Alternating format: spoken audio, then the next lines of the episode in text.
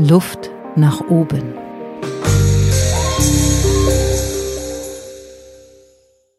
Bei mir im Podcast-Studio ist der Mann, dem ich mich noch auf 1,50 Meter und darunter nähern darf.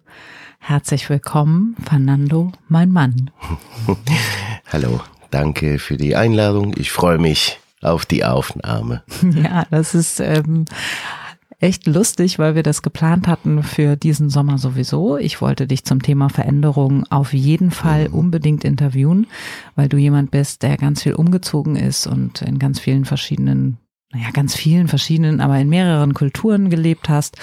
Und ähm, deswegen warst du sowieso auf meiner Podcast-Interview-Partnerliste. Und ähm, das ist, glaube ich, das äh, einzige Podcast-Interview, was ich jetzt noch persönlich führen kann. Mhm. Die nächsten werden alle digital. Ja. Ja. So sieht's aus. Also, legen wir los. Ähm, ich würde dich gerne mal vorstellen anhand äh, der Idee, wie viel Kilometer du in deinem Leben umgezogen bist. Ui. Das ist eine gute Zahl, Viele. glaube ich, ja. Viele, viele. Äh, innerhalb äh, Argentinien. Äh, Fangen wir mal damit an. Du bist in Pasco geboren, genau. bei Cordoba. Genau. Äh, Im Zentrum, im geografischen Zentrum von Argentinien, dann äh, zum Studieren in dem tropischen im Norden an der Grenze zu Paraguay und Brasilien. Das sind schon mal 1400 Kilometer. Dann, äh, da bin ich oft, äh, oft sehr oft äh, umgezogen in Studentenzeiten, verschiedenen WGs.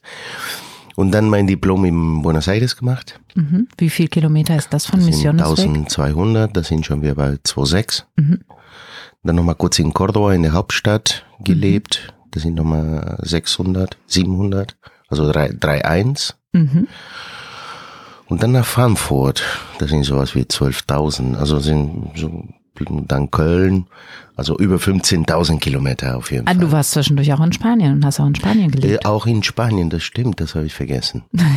äh, sagen wir mal so, 17, 17.000 17.000. Umzugskilometer, da Genau. kommst du auf jeden Fall drauf. Äh, viele, viele verschiedene Wohnungen. Äh, was ich spannend finde, ist, ähm, was würdest du sagen, in wie vielen verschiedenen Kulturen du gelebt hast? Ähm, ich würde sagen sechs verschiedenen Kulturen. Drei äh, innerhalb äh, Argentinien, Es sind unterschiedliche Kulturen, ne? Ja. auch wenn das ein Land ist, Ja. aber Misiones ist eine andere Kultur als Cordoba. eine, eine andere Welt und Buenos Aires auch eine völlig andere Welt aus, als Cordoba. Wie würdest du ähm, die bezeichnen? Was würdest du sagen, wie ist der kordobesische Mensch? Die sind so wie der Kölner. sind die so. lustigsten und die, die alles relativ entspannt äh, nehmen und sehr humorvoll. Alle Humoristen in Argentinien, fast alle kommen aus Cordoba. Okay. Ja. Und ähm, Ich kenne auch, äh, das muss ich gerade erzählen, weil Ja. das finde ich immer so wunderbar, dass die ganzen Gemüsehändler und Obsthändler die lustigsten Werbesprüche ähm, Mhm. haben. Zum Beispiel, heute gibt es Kiwis im Angebot, äh, kurze Frisuren und frisch geschnitten. Irgendwie so. Also Ja. die äh, lassen sich richtig was einfallen, um ihr Gemüse an den Mann zu bringen. ja. Okay, dann, wie ist es in Misiones? Wie würdest du da die Kultur bezeichnen? Ähm, also in, in, in, ich bin äh, groß geworden in einem, in mitten in der Pampa, in einem halb italienischen Dorf, sehr italienisch geprägt.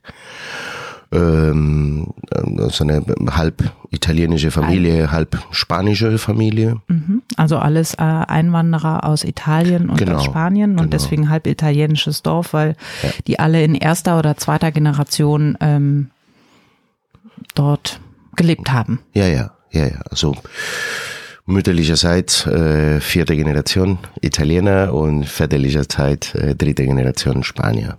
So. Auch Basken und Andalusier, da ist auch eine schöne Mischung. Du bist eh eine schöne Mischung, Fernando. Danke, mein Schatz.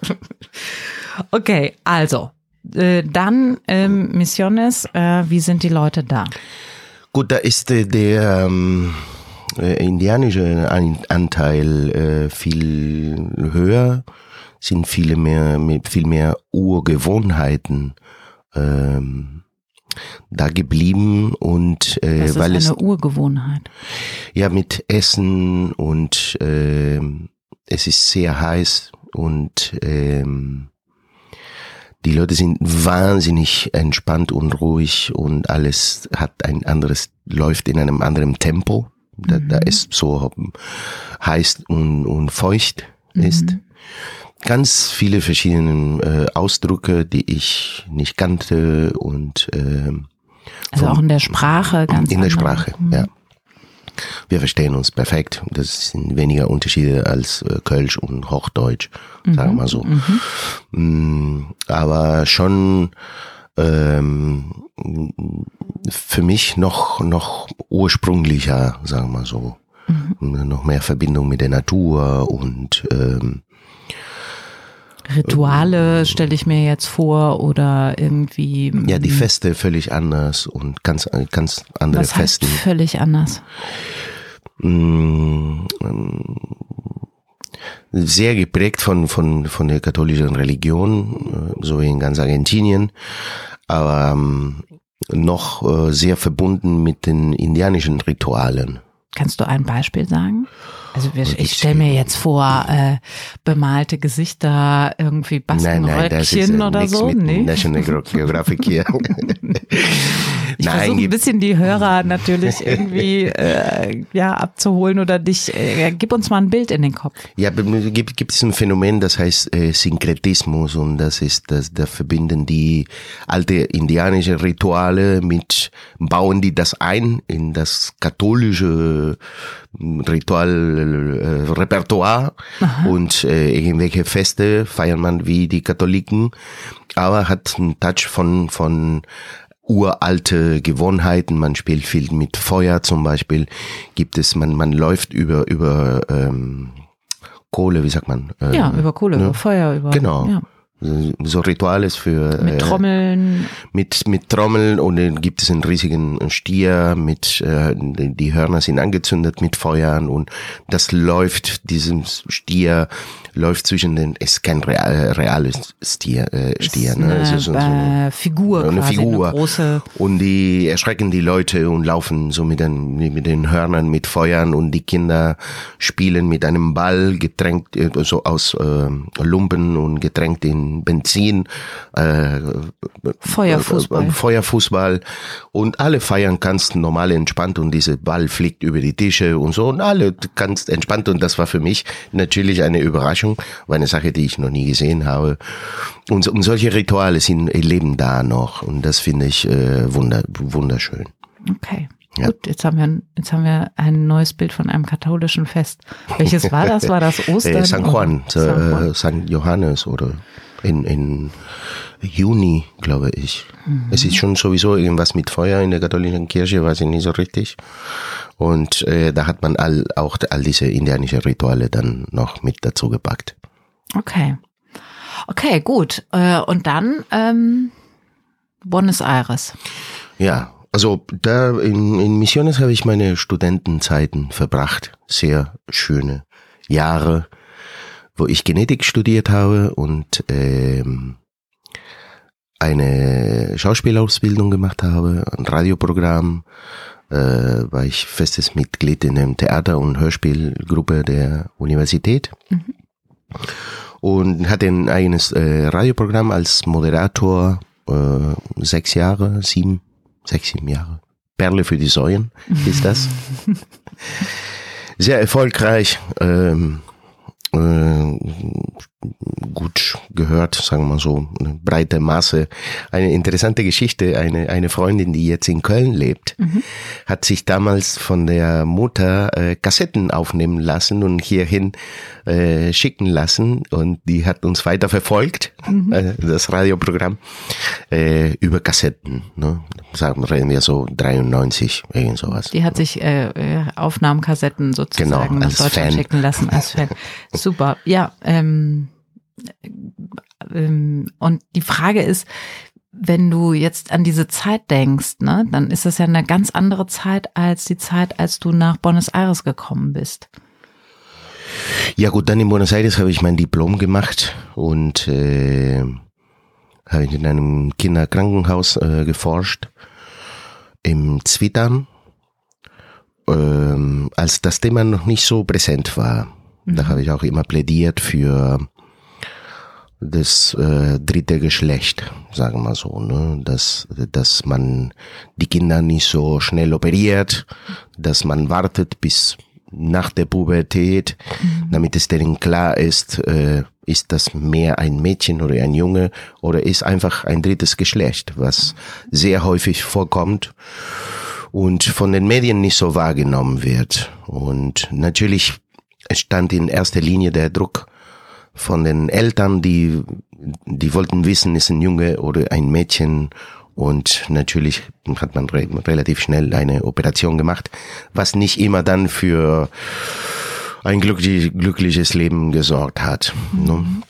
Und da habe ich auch äh, äh, weiter äh, eine Weiterbildung im, im Theater gemacht und mit dem Tango angefangen. Okay, also es, es, es zeichnet sich jetzt schon so ein bisschen ab, warum du in den Veränderungspodcasts äh, äh, rein musstest, weil ähm, gut zwischen der Wirt, äh, Wissenschaft, äh, der Naturwissenschaft, dann Radio, Theater, Krankenhaus, äh, Fortbildung, Tanzen. Tanzen hast du noch gar nicht erzählt, ne? Du hast als Kind schon getanzt. Ja, das war, sagen wir mal so, mein erster Beruf.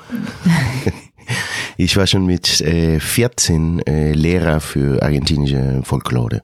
Ich habe sehr früh angefangen mit drei.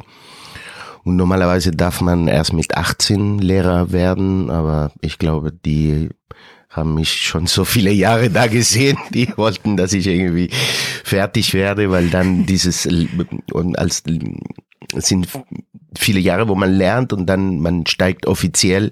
Die Ausbildung sind fünf Jahre und man liefert jedes Jahr Prüfungen und nach fünf Jahren ist man Lehrer. Ne? Und wer mit drei dann, anfängt, der kann dann mit 15 Lehrer sein. Äh, ja. Irgendwann Oder, ist dann gut. Genau. Wahnsinn. Und dann hast du andere unterrichtet in argentinischer Folklore. Nee, nee, nee, Folklore habe ich nie unterrichtet. Ich hab, ich war da, äh, ähm, wir hatten eine Gruppe, wo wir vom Festival, so Folklore-Festivals zu Folklore-Festivals gefahren sind und haben wir da getanzt. Verschiedene Sachen. Vorgetanzt. Vorgetanzt, ja. Mhm, mh. Vom Bartanzen bis Malambo, Zapateos und so. Alles Mögliche. Ja, ja, es war eine schöne Zeit. Ja. Okay, und jetzt bist du heute ja ähm, auch wieder Tanzlehrer und heute bringst du wirklich Leuten das Tanzen bei. Ja, ja. Das ist ähm, über die Zeit habe ich ähm, gemerkt, dass das äh, irgendwas beibringen und, und Menschen begleiten, wenn die was lernen, mir eine Riesenfreude macht. Mhm. Hatte, hatte ich vorher nicht gedacht. Ich habe mich immer als äh, Wissenschaftler in einem Labor gesehen. Aber dann tatsächlich habe ich das drei Jahre gemacht und gemerkt, oh Gott, ich brauche Menschen um mich herum und nicht nur DNA und Bakterien und Plasmiden und äh, mhm. PCR und all die Geräte. Und dann habe ich tatsächlich beim Angebot für, für die Doktorarbeit alles tatsächlich in die Tonne geworfen und äh, ja, seitdem einfach weiter Tango getanzt. Und du hast mir mal erzählt, dass du im Labor immer die Tango-Schritte geübt hast, äh, mit den Pipetten in der Hand von, von ja. der einen Theke zur anderen. Das finde ich irgendwie ein sehr schönes Bild, so einen ja. tanzenden ähm, Laborfuig. Genau, im Kittel und Mundschutz? nee, nicht immer, nicht immer. Nur wenn wir bestimmte Sachen ähm, in einem, ich weiß nicht, wie man das auf Deutsch sagt, aber es ist ein, ein besonderer ähm, Teil in einem Labor, wo Kontaminationen äh, komplett vermieden sollen. Werden sollen, ja. Äh, werden, werden sollen und da schon Mundschutz und das war so ein Glas, ein bisschen so Corona-mäßig. Mhm. Da bist du eigentlich jetzt gar nicht so erschrocken, dass wir alle mit Mundschutz hier rumlaufen. Naja. Naja, okay. Gut, ähm, jetzt würde ich gerne so mal über einen Punkt reden, den ich total spannend finde. Äh, der Podcast kommt äh, genau jetzt zur Corona-Zeit raus. Mhm. Wir haben gerade erfahren, dass ähm, am 3., 4. Mai ähm, die Schulen im ersten Schritt wieder geöffnet werden sollen. Wie, also ich fange anders an. Ich weiß von dir, dass du in Argentinien sehr viele Staatskrisen und ähm, ja politische Krisen erlebt hast. Und ich habe auch immer sehr fasziniert und auch manchmal ungläubig äh, zugehört von manchen Zusammenhängen. Für mich als Deutsche äh, in den 70er Jahren geboren, irgendwie völlig unverständlich, ähm, wie manche Sachen passiert sind und dass Leute nicht an ihr Geld kommen und die Banken einfach dann ja geschlossen haben und ewige Schlangen an den Bankautomaten und dann plötzlich ist das Geld weg und was macht man dann? Und äh, solche Szenarien hast du mir erzählt und jetzt in diesen Tagen, in den Corona-Tagen, ähm, ähm, finde ich dich auch als sehr krisenfest und äh, ich habe die These, dass du krisenerprobt bist und uns dadurch auch irgendwie vielleicht eine Erfahrung voraus hast. Würdest du das bestätigen? Ja gut, ich, ich, ich habe schon vier, vier Pleiten, komplette Pleiten von Argentinien erlebt. Das äh, denke ich, das macht schon was aus. Man, man wird härter oder trainierter in solchen Situationen, dass man nicht sofort durchdreht. Mhm. Und ähm, äh, ich denke, nach dem Zweiten Weltkrieg hier lief, äh, läuft alles nach oben und äh, gibt es keine große Schwierigkeiten oder die die böse oder blöde Sachen passieren woanders und nicht hier. Mhm. Und natürlich, man, man, man kennt solche Situationen nicht. Ich sehe, wie die Leute jetzt mit dieser Teilquarantäne oder beschränkte Quarantäne, viele drehen durch und äh, die, die mich fragen, na, fällt dir die Decke auf den Kopf? Nein, das passiert nie. ich finde immer irgendetwas zu tun. Sag äh, mal, was du aktuell machst. ich, ich baue einen Holzunterstand äh, äh, für, für Brennholz und einen Zaun zum Nachbarn und unfassbar viele Bohnen an, angebaut und äh, Tomaten. Gartenarbeit. Und Gartenarbeit pur. Ja. pur. Und irgendwie was Praktisches muss, muss sein, äh, jeden Tag. Jetzt, dass ich nicht so viel tanzen kann wie, wie vorher, wie früher, wie vor Corona, äh, muss ich irgendwelche praktische Tätigkeiten machen. Äh, die Energie muss irgendwie kanalisiert werden. Mhm. Gut. Ja, und äh, das, was du gerade sagen wolltest, viele drehen durch. Ich weiß gar nicht, wen du meinst. Also mich ja auf jeden Fall hoffentlich Nein, nicht. natürlich nicht.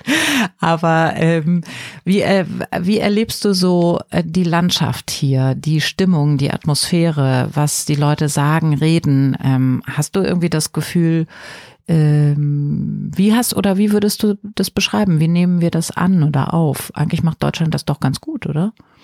Ich finde das super super und sehr klug, wie, wie die, das läuft mit der Quarantäne. Fast alle Länder haben einen kompletten Shutdown gemacht. Hier nicht. Und das macht unglaublich viel aus, weil ich erlebe meine Familie in Argentinien und Freunde in Italien, die seit Wochen die Wohnung nicht verlassen oder einfach nur mal kurz was einkaufen und wieder zurück. Die dürfen nicht mal eine Runde in den Park gehen. Und ähm, trotz, trotzdem gibt es viele, die meckern. Das ist auch äh, ein bisschen so ein Nationalsport. Ähm, Wo? Hier. In Argentinien wird In auch Argentinien viel auch wird viel gemeckert, natürlich. Ja, okay, also mh, das, ich, das ich, ich denke manchmal so das größere Ganze annehmen, ne? dass wir, du hast vorhin gesagt, äh, hier ist lange nichts Schlimmes passiert. Wir sind nicht gewohnt, dass ja, ja. uns was widerfährt. Genau, deswegen kann man kann man das nicht nicht sagen, das ist ein Vorteil oder so. Man äh, von meiner Seite, das ist einfach, äh, man hat das nicht erlebt und es ist sehr schwer irgendwas, was man nicht erlebt hat, so hautnah zu, zu fühlen, wie, wie das ist. Ne? Und äh, ich denke, dass das wird uns einige Monate, vielleicht Jahre begleiten, bis ein Impfstoff äh, kommt. Und für viele wird es nicht leicht. Ähm, und hoffentlich äh, drehen die nicht alle durch und gibt es Bewegungen, die einfach so raus auf die Straße, die Jugendlichen gehen und sagen, Schluss, wir machen nicht mehr mit. Solche Dinge werden natürlich schwierig, wenn die stattfinden. Ähm, aber gut, das äh, ist ein sehr lernfähiges äh, Volk. Und ich denke, viele werden äh, nicht nur äh, ein paar negative Sachen, sondern viele, viele positive Sachen aus diesen Zeiten lernen. Ich auch und ich glaube du auch und jeder mhm. ähm, kann das Positive auch sehen in, in, in solchen Zeiten, die natürlich neu sind für uns alle. Mhm. Und ähm, wenn ich sage, du hast schon viele Krisen und so erlebt, ne? Mhm. Dann ähm, gibt es was, wo du sagen würdest, das habe ich daraus gelernt? ein bisschen dieses, dieses Durchhalten und äh, ja gut, man kann äh, äh verschiedene äh, Volkssprüche, so wie C'est la vie oder es wird schon oder dieses einfach Geduld zu haben, dass es irgendwie die Sachen einen neuen Weg finden werden. Den alten sowie das das wird nicht so genau wie vorher, weil das existiert einfach nicht. Nichts ist wie vorher. Wir sind die ganze Zeit in Veränderungsprozesse und manche, manche manchmal stärker oder hm, weniger, aber hm, ich, ich denke vor allem äh, wenn du uns dieses jetzt, Durchhaltevermögen. Ja, wenn du uns einen Tipp geben sollst oder mir jetzt oder jemandem, der sagt, boah, ich hadere, ich ich finde es total anstrengend, dann sagst ja, wenn man jetzt irgendwie schon mal all sein Geld verloren hat in Argentinien oder Staatskrisen miterlebt hat, ähm, irgendwann wird man dann egaler, erwartet man nicht mehr so viel von der Welt vielleicht auch? Doch, doch. Doch, doch. Ich denke, man, man trainiert ein bisschen diese, diese, die Geduld die Geduld, dass das irgendwann äh, anders sein wird. Mhm. Und äh, man versucht das Positive zu sehen oder mindestens mein mein Fall. Ne? Mhm. Ähm, okay. Ich denke das vor allem und äh, konfrontiert mit mit so eine, eine Situation lernt man auch in vielen Momenten sich von, von außen zu, zu betrachten. Das denke ich auch mindestens für mich, dass ich in so vielen Kulturen äh, gelebt habe. Und auch so vielen verschiedenen Jobs gearbeitet äh, hast. Genau. Ne? So. Ja. Ja, hast, du, hast du so ein bisschen so wie Hornhaut auf der Seele oder? Ähm? Nein, das Gegenteil. Das all das hat mir die die Möglichkeit, mich äh, oft ähm, so wie von außen mich zu betrachten.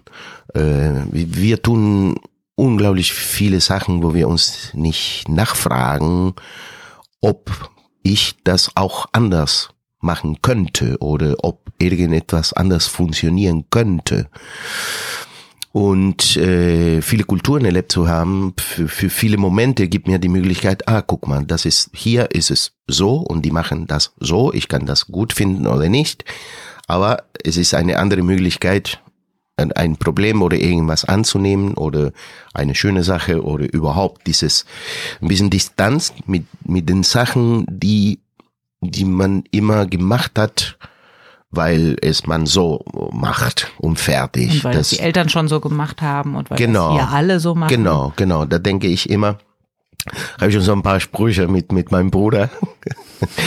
ähm, das, äh, ich sag, beruhige dich, Mama, sage ich zu dem, weil der ist viel länger geblieben, obwohl er älter ist. Viel länger zu Hause bei, bei der Mutter geblieben. Genau, und, genau. Also und viele Sachen macht er und wiederholt einfach so, wie der das immer gemacht hat oder wie die Familie immer das gemacht hat. Mhm.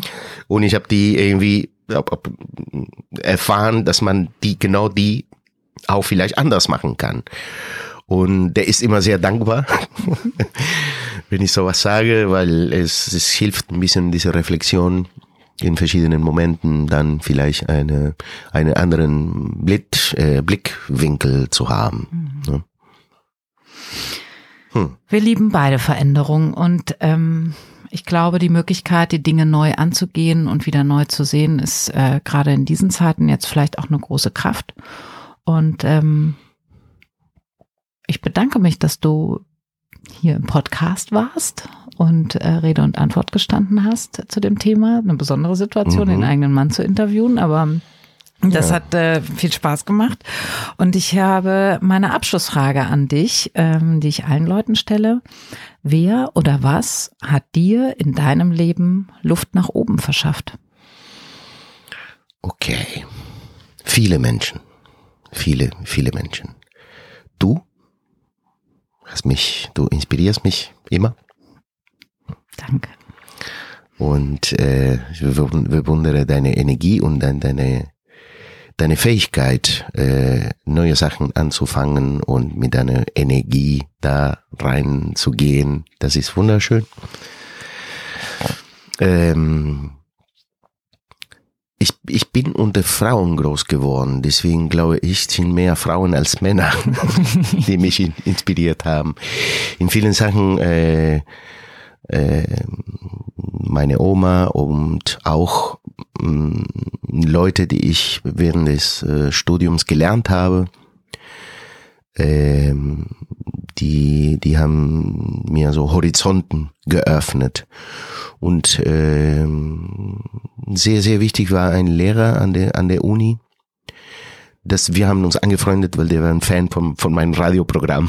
Und für mich war er so das Prototyp oder, oder, oder das, das Bild von, von einem Wissenschaftler, der wie verrückt in einem Labor und äh, will einfach äh, die Natur verstehen und kein Interesse an äh, äh, Produkte, die man vielleicht später verkaufen kann oder irgend sowas, sondern einfach nur ähm, reine Wissenschaft. Und das hat mich sehr geprägt und das war auch danach auch äh, mein Motto, dieses reines äh, Forschen und äh, um, um zu kapieren, wie bestimmte Prozesse äh, ablaufen im, im Biologie. Ne?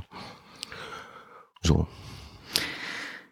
Gut, vielen Dank eine Sehr längere Liste und äh, es sind wahrscheinlich nicht alle, aber äh, wir haben verstanden, du bist unter Frauen groß geworden und das hat dich inspiriert. Das ist doch jetzt auch ein schöner Ausgang vom Podcast.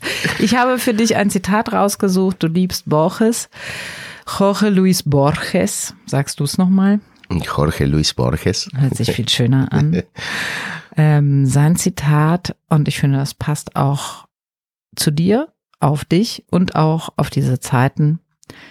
Sei nicht ehrgeizig, sei zufrieden damit, glücklich zu sein. Da hat er recht. Luft nach oben.